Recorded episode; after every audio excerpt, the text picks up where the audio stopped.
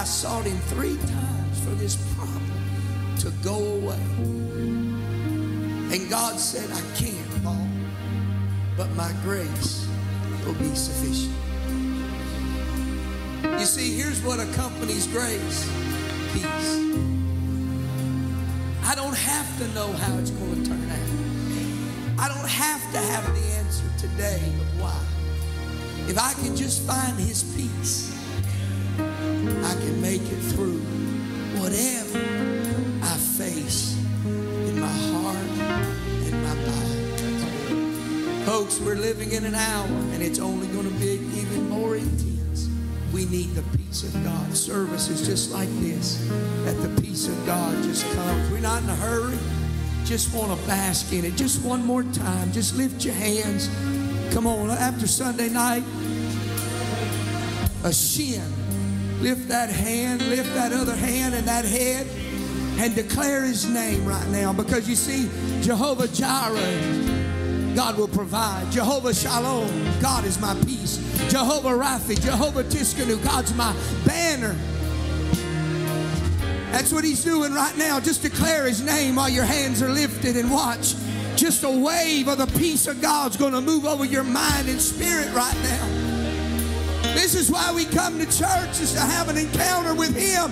You're not alone in the struggle and the battle, but God's with you in the fight and the conflict and the turmoil of your life and mind.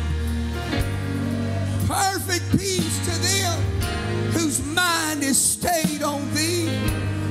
Put your mind on him right now. Put your mind on Calvary right now. Put your mind on an atoning blood. Put your mind on the suffering he went through Calvary. I promise you it'll make me and your suffering begin to pale in comparison with what he went through at Calvary.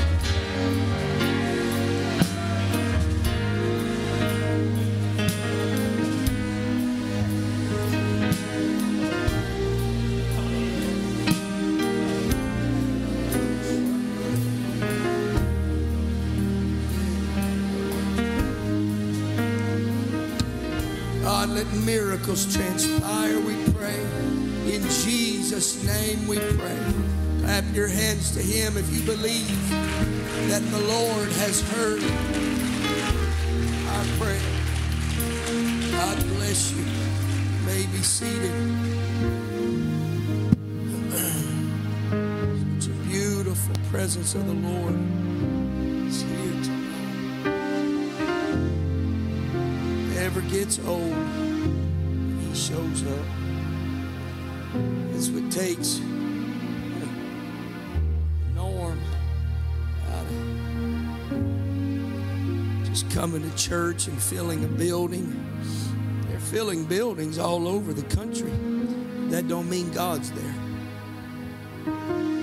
Because you got numbers don't mean you got God. But what we have here this building tonight it's not about a number, it's about the heart. God's people that are hungry for the things of God and the purpose of God, the plan of God in this hour. It's so challenging now, like never before, to, to find where is God in the midst of the, the chaos. Even the most spiritual people those that have a hold on it even have moments of weak times. That gives me comfort, Brother Langley, Brother Joe.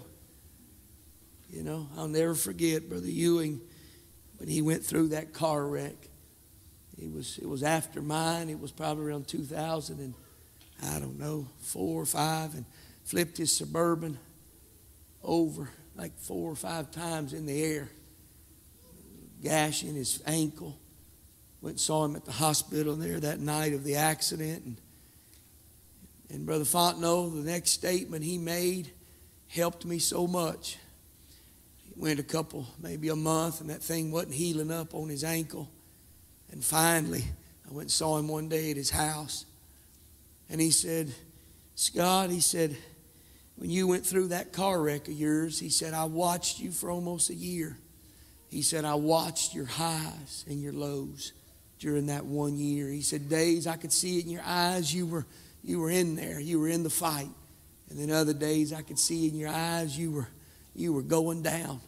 And he said, I tried my best to, to be there for you and, and, and try to help you. But he said, here's the fact I'd never been where you were.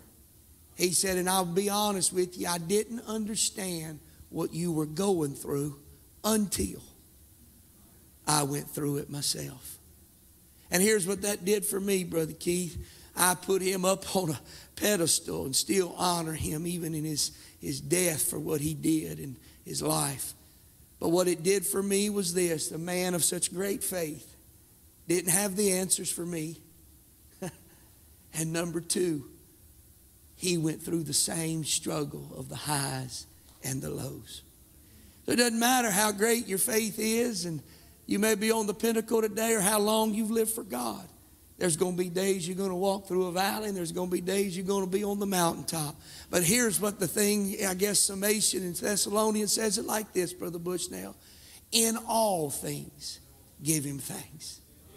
Hey, whether I'm in the valley or I'm on the mountaintop, I might not have the answer. I'm in the ascent or I'm in the descent. It don't matter. Regardless, I'm going to give him thanks because his goodness has been far more better to me and realized to me than whatever I'm facing today. I feel such a strong ministering spirit of the Lord trying to encourage somebody to, to realize hey, you're not in this by yourself. God's there with you. God's with you. You got your Bibles? going to turn to the book of James, chapter 3, where we picked up or stopped last time. I want to pick up with it because James is going to take a a, a, a, not a turn, but he is going to touch on something that I, I want to eagerly try to get to here tonight. James chapter 3. All our guests, visitors, we're glad you're here today. I see a few of you here. Glad you're in the house of the Lord with us tonight. James chapter 3, and we stopped with verse 6. If you would, Brother Ron, put verse 6 up there. Verse 6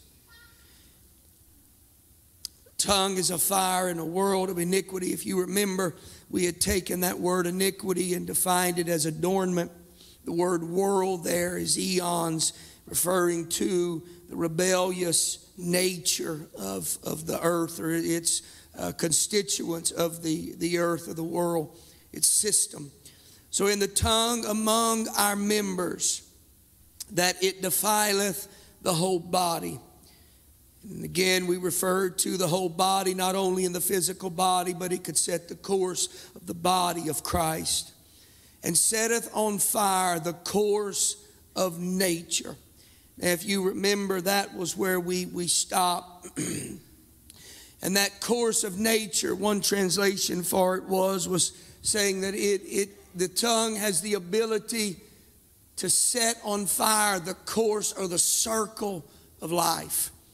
And what James was talking about, and we, we close, I touched it just briefly, that what he was saying was he is the power of the tongue has the ability to not only set direction, the rudder of a ship and the bridle of a horse, but it affects the course of life. And the, the deeper translation of that particular verse is talking about genealogies. That what he's saying is, is that what you and I say, it can affect the generation after us. I can just think of examples just briefly, uh, you know, of, of, hearing old tapes. It tells you how old we are, old cassettes. And uh, hearing Brother Tenney get up and say uh, different comments about camp and where the church is going and, and, and projecting what the camp meeting was going to be about. And I, I remember hearing those statements then on tape. I wasn't even there. But now I'm listening to these tapes back in the, oh Lord, back in the 80s and early 90s.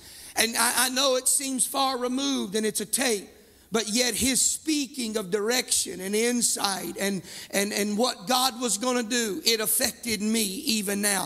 If that can affect me over a tape, what can affect a generation that's within our own household? What can affect a home where there's children that are being raised and they hear mama and daddy and the discussions that go on around tables and, and, and, and conversations and things. And I was always very prone, and I say this to the young couples, I was always prone, and I think my kids would testify to this. They never heard anything about the church at my table. My kids never heard about anybody negative. I never talked about people to my kids. And when they'd come to me with a problem of what somebody did to them, and God forbid it was somebody in leadership, I would never, never buy into what they were saying or what they did. My wife's got a real, real good story about what her mom did to her leaving a church service. I think she told it to y'all the, not too long ago. Uh, she was leaving a church service, and, and I think it was wanting to go out to eat, or what was it, or something? Yeah. Yeah, brother, she was hanging out with a friend that, that she shouldn't have hung out with, and, and, her, and brother Ewan might have said some comment about it and uh, about what she should have done. And she's walking out of the church, her and her mom and her daddy, and like a little, you know, swaddling duck, you know, they're following mama and daddy. And she just popping off behind mama about what Brother Ewan don't can't tell. And Brother Ewan and her mama turned around and popped her across the side of her face. Oh God, you'd go to Child Protection Services today. But how many kids could be spared if we would tell them to shut their mouth and quit talking about leadership? Quit talking about things about people. Because here's what you're doing. If we don't stop and teach the next generation how to handle things that aren't always going our way, we're going to create a generation that's anti church and anti people. I'm sorry to get on to this. This wasn't in my notes, but it preaches real good. This mindset that talks about everybody's a winner. Not everybody's a winner, and you're not getting a trophy. But we give everybody a ribbon because we've never taught people and our children how to deal with conflict in a constructive way instead of a negative way. Young couples, hear me. Those kids are coming up and they're listening to everything you say. But what James is trying to say is that tongue that's in me and you can set the fire or the course of a circle that where I should break it in myself, it doesn't get broken and it goes to the next generation. And now they're faced with having to deal with things that never, you know, I, I get around some of these old timers and all I hear about from them is the good things of God and the blessings of God and the favor of God. You know why? Because there was an old daddy probably to take you behind a woodshed and put a good switching on your backside. My Lord, I don't know what y'all did, but y'all done got me stirred up now. This wasn't in my notes. I'm wanting to get to verse 9. But that's why you're still in the church. That's why you're still in the church because a mom and a daddy took time and love and knew that I got to affect the course of the nature. I got to affect that my kids' course down the road. So the way to do that is I've got to teach them and try to show them. Folks, I don't know about you, but we're facing a generation right now. They defy authority. They don't like the things of God. And I want in our church an example that you and I have children and young couples raised up and these babies that are coming along that they love the things of God and they speak peaceably about the things of God and they speak about the good things of God out of their mouth and they don't create a fire that would cause more problems for them. You say, well, man, you just helping yourself out. No, I'm trying to help somebody. Because what he's saying is it affects that generation, that baby that's going to come. It's going to be affected by what, what, what you say will affect him. How I respond to what's difficult. This is the kind of stuff James is trying. Folks, this is just good old cornbread and potatoes teaching. And if I don't learn to kindle the fire, James puts it in such a perspective that it literally, Brother Dale, astounds me. He says it will set the course, but not only that, it's set on fire of hell. He just basically says, Your tongue is hell. Come on, three people. Just say amen or oh me. Has your tongue get you? has, has your tongue got you in a pickle sometimes and you felt like you were, oh my Lord, I got myself in a pickle. And it might not be flames licking the bottom of my feet of hell, but I sure feel like it's getting a little hot. You've been in discussions and situations where my tongue got me in a pickle. See, but what we don't understand is, is if I don't get a hold of that, it's going to set a course and a pattern. See, this is the beautiful thing about having the baptism of the Holy Ghost. When I get it, it breaks the patterns. When I'm baptized in Jesus' name and I get the Holy Ghost, Brother Roger, whatever my daddy was, your daddy was, my grandpa was, if they were a murdering, whatever, when I get the Holy Ghost, that generational cycle breaks. That should give somebody hope here tonight. Maybe you don't know who your mom and daddy is. Maybe you don't know what your mom and dad, or maybe you had a good mom and dad. I don't know where you are in it. But remember, the Holy Ghost is what breaks it. The covenant is what breaks that cycle and. You're a new man, a new creature, and you've got an ability through the Holy Ghost, and you can take that tongue and put a little water on it and not let hell spread in your home, but let it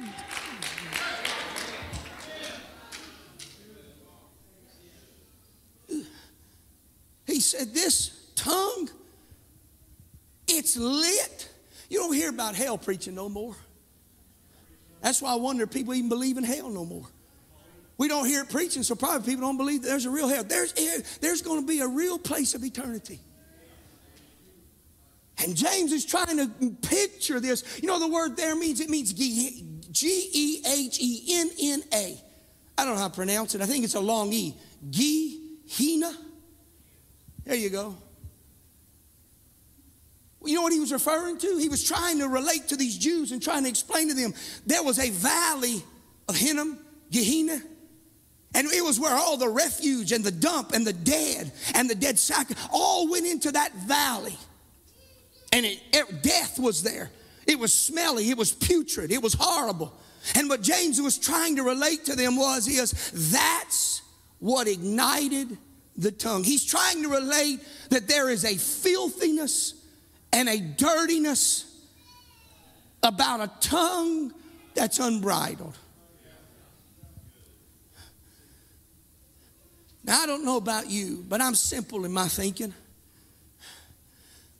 I'm doing everything in my power to live for God, and I don't plan on going to hell.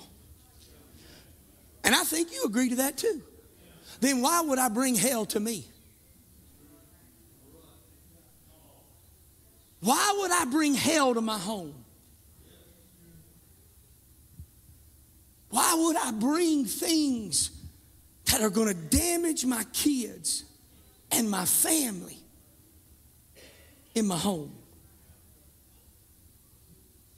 James is trying to drive a point home to the people that this thing has got to get under control.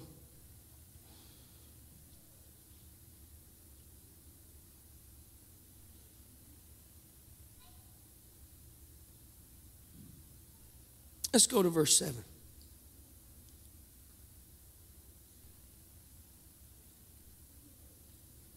Now, James, he's going to give us another analogy. And then James going to shift gears into what this is all about. You say, well, man, he just won't give up on this tongue thing. He started it in chapter one, he gets to three, he pushes it again. There's a reason James is trying to drive home the tongue thing. Last analogy, he says, For every kind of beast and bird and serpent and things in the sea is tamed and hath been tamed of mankind. Here's what he said Any animal, you think about it now tigers, lions, and bears, they're all tamed. Not in the wild, but I can tame them with a cookie. You can tame animals. They even got cobras tamed. Next verse. But the tongue, no man can tame it. James again is trying to drive the point home so strong that you cannot do this on your own. You don't get Norman Vincent Peale, the power of positive thinking, and think yourself. You don't work that way. I wish there was yoga for tongues, but there ain't no yoga. There ain't no Eastern meditation. There ain't no hum, Dominiki Babiskan and chanting. You're going to get something done. Uh, Dominiki Babiskan stole the pig and away he run. You can chant all you want. It ain't going to control your tongue. I'm gonna, you're going to say good, good, good, good, good, good, good, good. I just tamed it. You no good outfit. I just came untamed. Uh-huh. Sorry knows what I'm talking about. But he said the animals can be done, but this tongue cannot be tamed. You cannot do it. And he, the, the closing of his issue. Quit trying to do it on your own. Quit trying to figure it out on your own. The answer for you and I is to pray in the Holy Ghost. Old timers back years ago, you'd hear that preached all the time. Matter of fact, when you needed to pray through, what did they do? They brought you up to the front, put you in a chair, laid hands on you, and prayed you through. Maybe not here, but I know some places they did. You weren't going to leave till you prayed through out of your backslidden condition, and the whole church was going to put their hand on you and make sure that you prayed through before you left. What were they trying to say? You got to pray in the Holy Ghost and let what God gave it to you for, let it do its work. You can't do it on your own. The Holy Ghost is more than just salvation. It's a work in us that helps you and I get a hold of something that I can't get a hold to with my own disciplines and my own abilities. Quit beating yourself up. You're not going to get it. But if you get the Holy Ghost and you let the Holy Ghost work, I promise you this, you'll get a whole lot of better results result from what you and I do in the Holy Ghost than what we try to do on our own. Quit being so discouraged. Tongue ain't never going to stop. It's always going to be wild. I can hear Brother you and oh, he, I, I, I can see him, Brother Bushnell. He'd do like this. He did it just like that in the pulpit. He taught on James. He said it ain't never going to do right. But watch, it's full. And if this don't get, like Jeff Arnold says, if this don't get your wood, your fire going, your wood's wet. He said the tongue is poison. Now, I ain't never been bit by a snake. You've been bit by a spider. Poison. And when that poison hit that foot, that poison ran. And it was going after one thing that heart.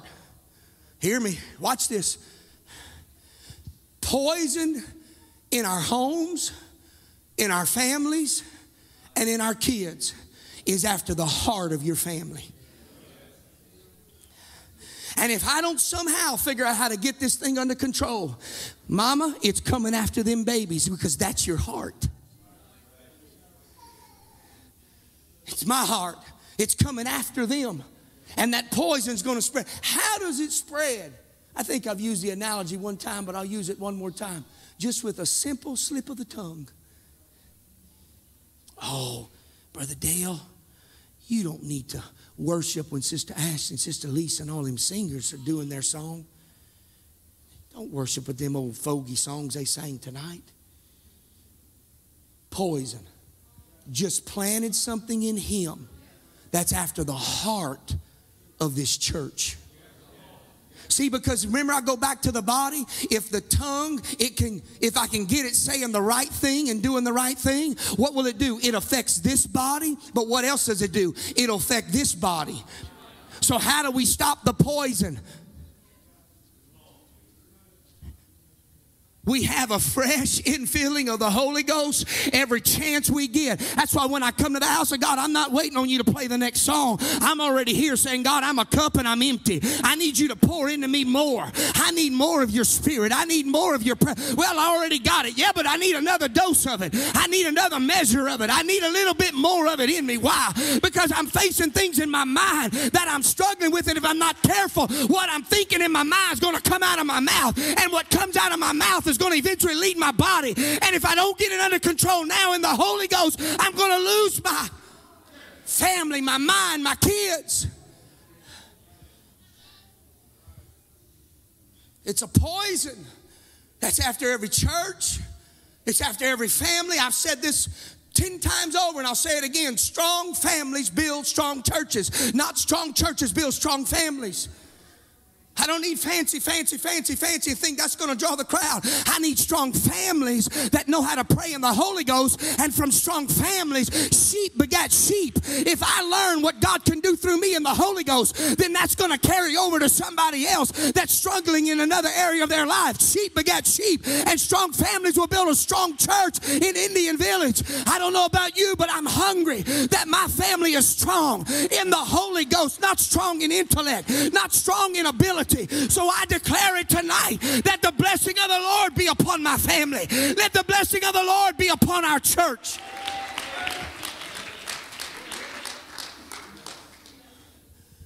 What I declare is what you're going to get. It's a deadly poison. Next verse. And now James closes it out. He said, Here it is. Therein we bless God and we curse God. Here's what James's summation is that tongue is used to bless and see the benefits of God but it also can turn on a dime and become death and a curse. He's trying to show you and I it's the one element that it will never be consistent without His help. It'll never be consistent. It'll never until I look at what it's all about. For we are made after the similitude of God. Similitude's image, likeness. James is taking now what the tongue does, Josh, and the damage, but the blessing, and saying, what settles the inconsistency is this you've got to go back to the image that you were created in. See, and the other part of what he's trying to show you and I is this he's referring to creation. I'm going to get into after made the similitude of God in a minute. But the topical meaning, he's going back to creation. And he's trying to say, just as God spoke worlds into existence, and Lucifer there rose up in pride because he wanted my spot. Just as much as I created the world and there was blessing in my mouth, I spoke and Satan fell and he was cursed by it.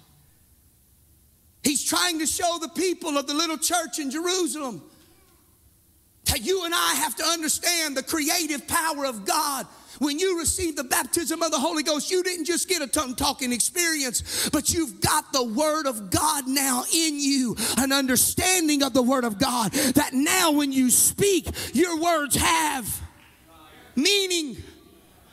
I can't say what I used to say, and I could have got by with it then.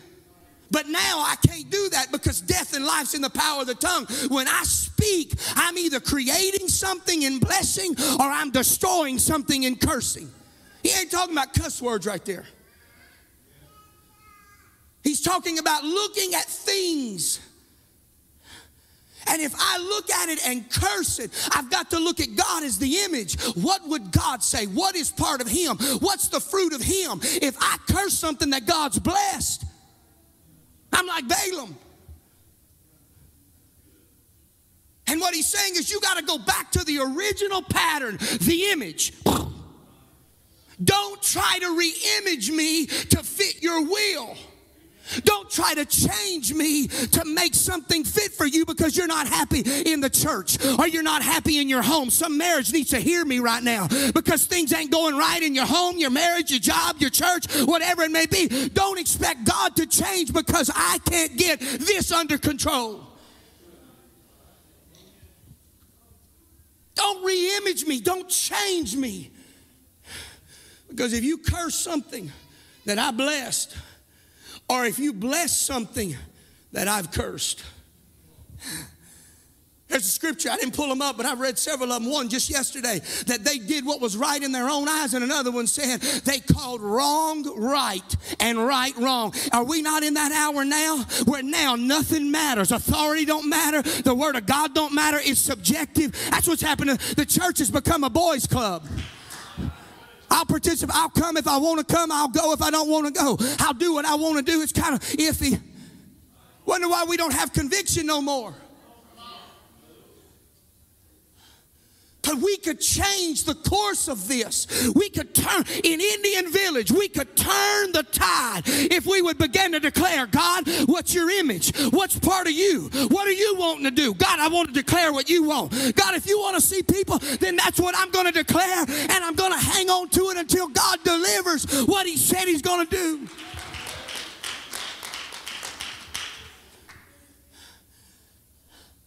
But you see, when his image, watch, when his image don't fit my image of what should happen in a situation. Come on, folks, what's the first thing we do? We get on the phone. God, help us. Back then it was a, a regular line, but now it's cell phone. Uh, I get on the phone and I'm going to, because what's going on in my life isn't conducive to what I think God should be doing.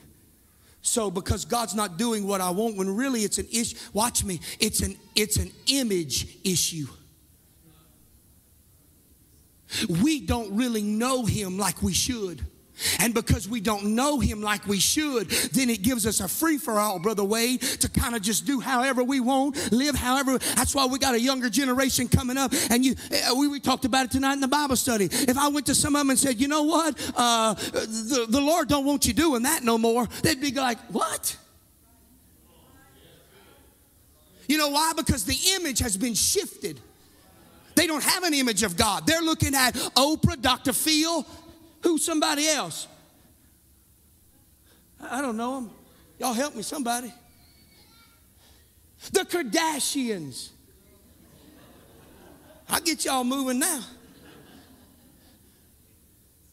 That's their image. Their image is them and their lifestyle and reality TV. And if I came in and said, Man, why are you watching that bunch of garbage? Because that's going to become your image. They'll look at me and go, Huh? Man, you are so antiquated. You are such an oh, oh. And then here's what happens, Brother Keith. And now their life starts taking a path of the negativity that they're imaging themselves after. You now, you're trying to be a Kardashian and you're going to become one. We're trying to be what's in the world. That's, that's him. What about some sport hero? I'm just using that. Use anybody. What's the image that's replaced the image of God? Because that's what he's trying to say. It's this that's got to be, I got to say what that image says, this image, not what the image of Washington, D.C. says, not what the image of what the, the, the, the what, what's the CDC the hospitals. I, I love them and thank you for your regulations, but you ain't the final authority and you're not the final say. And I'm going to keep declaring, by his stripes I'm healed. By his stripes, no plague shall come nigh unto my dwelling. I'm going to declare. Why? Because the image of God says I can bless and curse. I just want to make sure that I curse what God's cursed and bless what God's blessed. And we've got the ability to change. Now, we get into the image. This whole image issue. For we bless God the Father, wherein we curse men, which are made after the similitude of God. Now, what is James dialing into? James is going back to creation, Brother Fontenot. We are created, God created man and God created woman. He created man, He made woman out of man. Order to His creative process. And what James is dialing into or starting the beginning of is trying to show you and I that there is a creative process by which God does a work in humanity. That's what the whole seven days of creation were for. It wasn't just a neat Bible story study that we learned in Sunday school, but God had a very unique divine order. And so much was that order on the first day, he created this. The second day, he created that. Third day, he created this, the land. Fourth day, fifth day. And every one of those days are a mirror and a picture of me and your creative order. The earth was without form and void, darkness was upon the face of the deep, and the Spirit of God moved, and God said, Let there be light. The first thing that happens from my creative day order, Brother Fontenot is, I came out of darkness, and He said, Let there be light. And my process began. And the cycle of life is can I stay in the process as God creates me or creates in me the heart that He's going to use for purpose? The struggle is staying in the process. The struggle is staying where he can make me, Brother Daryl, into what he wants me to be and not be pulled away by some outside influence or opinion or secular or worldly image.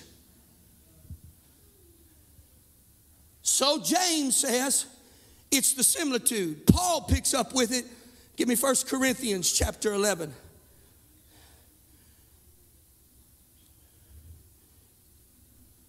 And verse 1.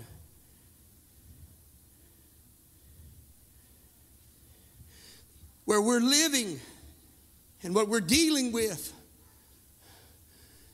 is there is a mindset, Brother Fontenot, that's trying to reimage the order of what God created. I'm still talking about building strong families, build strong churches and they're wanting to reimage the male and the female agenda. That you basically can be whatever you want to be, live however you want. And this is what's being taught to our kids. The last fronter that hasn't been pulled is the bathrooms, the sign.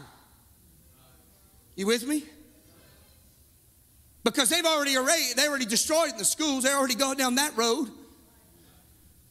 And now the, there's the, the, the sign that denotes male and female. See, what's it all about? What's, the, what's this issue over? Go back to James. It all has to do with image. I'm not talking, when I say image, I'm not talking about my image. I'm talking about God's image. And am I fulfilling that I, the role or the creative process that said, I was created in the image of God? So Paul picks up it in Corinth, and here's what he says In what defines the image, be followers of me, even also as I am of Christ. Now I, pra- I praise you, brethren, that ye remember me in all things and keep the ordinances as I delivered them unto you. Here's what Paul's saying. When he said ordinance, he was going back to the oral law. Paul's fixing to set a precedent. He's fixing to set the record straight in what he's about to go into Corinth. He's talking about order, husband, the head, God, Christ, husband, wife. And what denotes that order was the hair and the covering. And Paul sets it from the very beginning. I'm not pulling to you some custom. He closes with that. But Paul comes down at the very beginning. He says, What I'm about to tell you, this is an ordinance from the oral law and he was dialing back into or reaching back into the Old Testament and he was bringing it into the new. That my leg to stand on is not a leg of preference, it's not a leg of custom. It's an ordinance from the Old Testament showing you what denotes this. Now, I'm going to cut the chase just real quick because I, won't finish it and I'm going to go a few more minutes and I'm going to stop and we'll pick it up later. If you look at a male and a female, there ain't nothing you can change, contrary to modern science now, that now you can change anatomies and all this kind of stuff. That, that, that, that's out there. But if you just look at a normal person, man and woman, There ain't nothing you can change on your own. What's the one thing you can change, anatomy wise? I know you could paint your fingernails, Brother Keith. That's all I'm talking about. Anatomy. What could you change? You can't change your skin color. You can't change hair. Hair. Hair is the only thing scripturally that you and I can change. For some, you can't stop it from falling out. Us men are losing it as we go, baldness pattern. I get all that. But you can change how you do it. I've seen many of guys, they bald and slick on top, but they got a ponytail all the way to the back. You can let it, you can change it. You can change it. So Paul says, This is an ordinance I'm teaching you. But I would have you to know that the head of every man is Christ, and the head of woman is the man, and the head of Christ is God. Now, this is not teaching uh, two gods. When you see Christ, the original Greek is Mashiach. Its uh, definition is a saving uh, agent in a time of, of intervention or salvational intervention. He was referring to the manifestation of Christ in the flesh. So he says, I would love you to know that every head of man is Christ. Man, husband, is Christ, the flesh. And the head of Christ is what? God. Ephesians 2 picks this up. I'll go back to it maybe a little bit later when I get back to it the next time. But in Ephesians, it gives us the, the credibility or the foundation for what Christ is the flesh. He says, For Christ ascended, but yet he sent gifts unto men. And he refers to those gifts as the fivefold ministry pastor, a prophet, apostle, teacher evangelist, fivefold ministry. And he said, I've put that in the church that as Christ has ascended in the flesh, or he's gone, he's glorified, now the gift that has come to the church in his stead for the edifying and the building of the church is the fivefold ministry. You don't hear a lot about that anymore, Brother Fontenot. We have strictly, and even as a movement, we have become a pastor driven movement. You say prophet, and that's a foreign thing. You say apostle, you're really a weirdo. But there is, an, there is a resurrection, a revelation of the fivefold ministry that God is going to bring back to the church again. That we see a real apostle that's going to come to an area, a real evangelist that's going to be called to an area, a real prophet that's going to be called to an area. I'm not talking about some of these that are in it for entertainment. I'm talking a prophet that comes to the house of God and says, It's going to rain in three days. You better get the cows in the barn because there's coming a storm that if you don't get them in, they're all going to die. And if you read the scripture, and our, our Bible reading just a couple days ago said about the prophet, the prophet has an ability to see, and it's a gift of God to the church because they can see what we can't see. But also comes with that is the destruction or the, the hits and the ridicules that come to a man that operates in that office of the prophet because they're usually kind of weird. They're kind of quirky. You let Brother Jerome Barn come here, I promise you, he's different. Yeah, you know him, about 80 years old. And when he walks to the pulpit, it's just like, well, here we go. And this, this, uh, and bump, by tomorrow, bump. And if he says this, you can, like the old boy said, you tie your mule to it. It's going to happen. Because God is raising up men in this hour to, to feel and to operate in these offices. Why? What's the purpose of it? What are, what are you talking about? Ben, well, you, you ain't even making, why don't you just preach tonight on David again and love and let's just kind of shout a little bit. We need to understand James is dealing with this because if these things are not in place, you and I are going to have a, a, what was the Corinthian mess? It starts the first four chapters, five chapters of Corinthians, First Corinthians. It's all about jealousy and contention and strife. You get to chapter six, and what is it about? It's about leadership and people being angry that leadership is unjust and unfair, and they start talking about leadership. And then you go on to nine and 10, you start having abuse of gifts and all this kind of stuff. What's going on in Corinth? What James was talking about. They had never learned how to come in order of what the Holy Ghost wanted to do for that local assembly. The blessings of God flow in that order. And outside of that order, it'd be nothing more than just a building with some people in it. He goes on and he explains the head of every man is Christ, the head of the woman is the man, and the head of Christ is God. So you got God, divinity, Christ, the flesh, man, woman. Divine order is what he's trying to propagate by what he's about to go into. He says, every man praying or prophesying, having his head covered. Now, right there, people ask the question, what's covering? What's covering? Well, go read verse 6 and verse 15. I'll get there, but I'm going to tell you ahead of time. It's hair. It's not a veil. Veil's nowhere in there. The only time they wore a veil was when they, uh, the, the, the Greeks, what would happen, Sister Peggy, is these women, they would become prostitutes.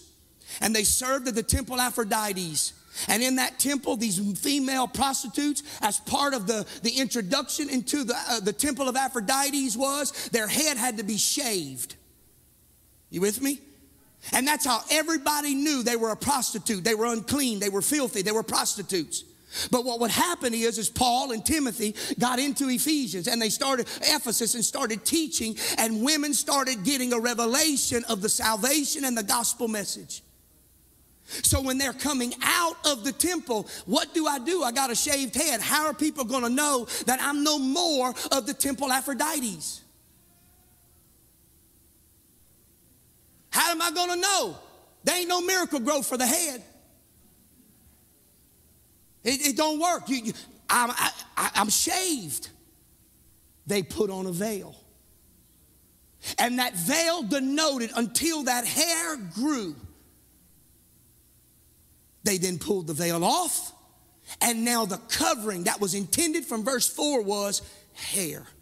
And what he says is every man praying or prophesying, his head covered, dishonoreth his head, covered. What he's saying is every man, later he talks about this, having long hair. If that man is covered in long hair, he dishonoreth his head. Who's his head?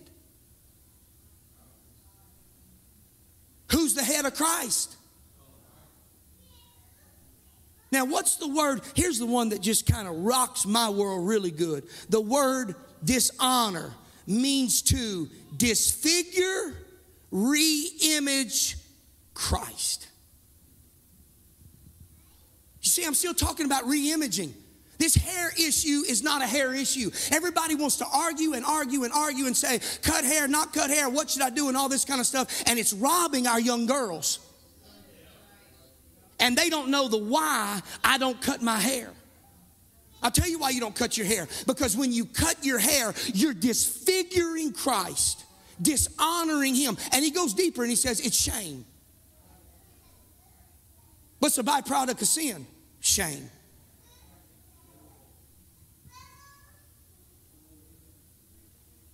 So if I cover, if I, he's trying to show you and I how when I pray in the Holy Ghost. How can I pray in the Holy Ghost, Brother Fontenot, and get this tongue under check? How can I get this, Brother Darrell, under control? If I don't have the image right when I go to God in prayer, this ain't never gonna come under control. Why do you think the battle is now against all? Come on, go back to the 60s. What hit us in the 60s? I got articles after articles after articles. Even the world was saying, What in the world's going on? This is going to set a precedent that will forever change our world. That women came in with bobbed hair. Come on, some of my elders. And it changed everything. But what's the issue? He's saying if that man come in praying and his head covered, he dishonored. But if that woman that prayeth or prophesied with her head uncovered, dishonoreth her head for that even all. Now, for a young girl, and that's not married, she dishonoreth her husband or her daddy. So when you were in the home with me, if you would have prayed with uncut, with cut hair, you would have brought dishonor. You would have re-imaged. This is why we got daddy issues. Because we got a young group coming up that mom and daddy won't tell them how this stuff and so now the daddy issue. So now they're going to find somebody from a re-imaged daddy. Oh, y'all ain't wanting this tonight. I, am gonna go home. I done put too much into this. I'm not teaching you some crackerjack sermon.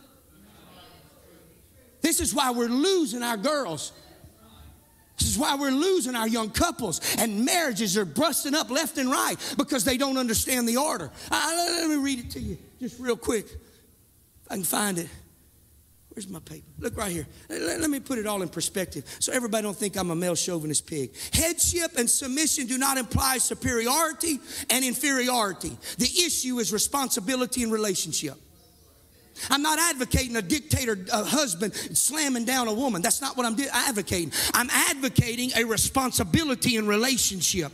A husband is the head of the wife in the sense that he is responsible for her to protect her and to provide offering and guidance to her. A wife is allowed her husband to fulfill his role, submitting to his loving sacrificial leadership as the church submits to Christ. The reason we don't have it is because husband and wife don't love each other no more.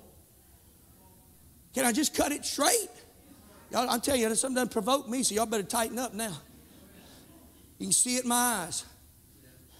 They don't know more. You don't respect me, and I don't respect you. And because there's nothing in respect here, the image is messed up. When it was supposed to be a loving, sacrificial response here, but I had to make sure that I protected you and took care of you. And if I don't fulfill my role, hair don't matter. Y'all with me?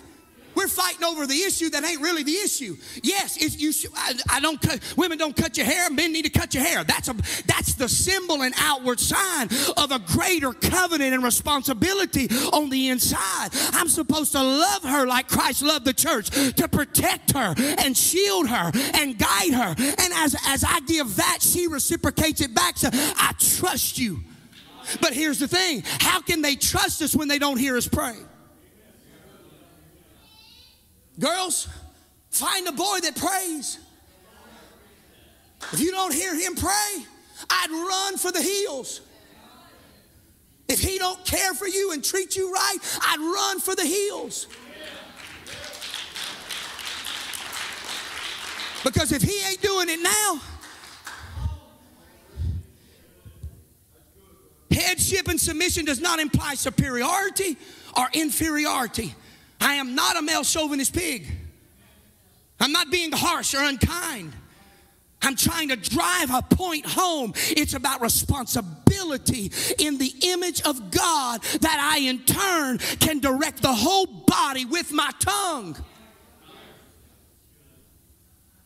For a man having his head covered refers to his, it does not recur, it refers to his literal head, while the, the phrase dishonoreth his head could not or could refer to Christ, the head of every man. The reason later given as to why a man must not have his head covered is that the image and the glory of God. I'm not there yet, I'm going to close at that point, but that's where this is all going.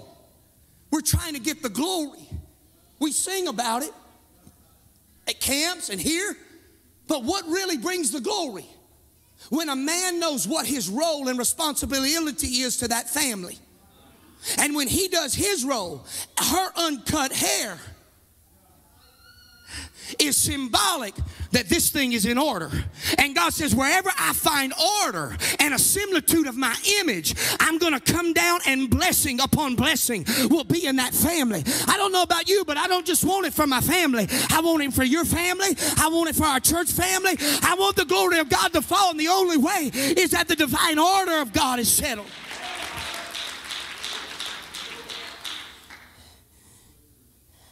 I'm, I'm going to stop right there. I'm going to make this last point. I'll quit. I'll come back and finish this a little bit more. But let me, let me, let me say it with this. The reason verse 4 says it like this, musicians, y'all come, really, I'm through. The reason he said, every woman that prayeth and prophesy with their head, or every, give, that's good, man and woman, it don't matter. They, they, they both saying the same. They're different, but it's what I want. The, the man, if he's covered, he dishonoreth. If the woman's uncovered, she dishonoreth. Okay? Now here's the thing what's it talking about? Somebody said it prayer. Prayer. So here's what happens, Brother Fontenot. I'll come back and qualify this next lesson. When I go to God in prayer, because the angels recognize covering. Notice the ark. What was the ark? Angels. Come on. Was, angels, covering, and what? glory. With me? Angels covering glory. The ark, God settled. Order. That priest couldn't just go in there and do what he wanted. There was order. Same picture here. So, what's he talking about? Prayer. Here's what he's saying The angels recognize the glory of God. But now, here it is. They also recognize covering. And when something is not covered or inappropriately covered, when you go to God in prayer, and if you're if the man is covered, long hair, or if a woman goes to prayer with cut hair, watch me. You just went into the supernatural realm where there's angels and demons. And the angels look down at that hair and they go, uncut. The glory will settle in the protection of God. But if they look and see cut, the door of the supernatural opens and demonic spirits come in its place. Because hair is the gate and the sign to the whole spirit world, whether you're submitted or you're not submitted. He knows if I go in as a man covered with the wrong thing, I dishonor. Or a woman goes in cut, you dishonor. And it opens the door. But if I go in with the right heart, brother Keith, Sister Joan, if I go in in the right symbolic, hair showing, and I'm in order. I submit, I cover and protect. The glory of God settles. You say, What's the glory of God is doxa. What is doxa? What's glory do? What's the benefit? Folks, glory is what is in Christ. You got an earnest gift of the glory. And when I die, what am I going to become? the temple of God, where the glory of God will abide in totality and completion within you and I. So, what's all this about? If I stay in order, the glory of God will stay with me and my family and keep me whole. Stand with me. We're going to come back and finish the rest of it because I got pages and pages and pages of this. Of how I'm able to control this how I'm to pray, divine order, the blessing of God, the favor of God. Folks, we're in a time now. I cannot, there's no way I can pastor a church without His glory. There's no way. I don't care how eloquent, how knowledgeable of Scripture we are. So, Brother Wade, my, my heart's desire is God, whatever shows me a similitude or an image of you, whatever piece of the puzzle you give me, I want.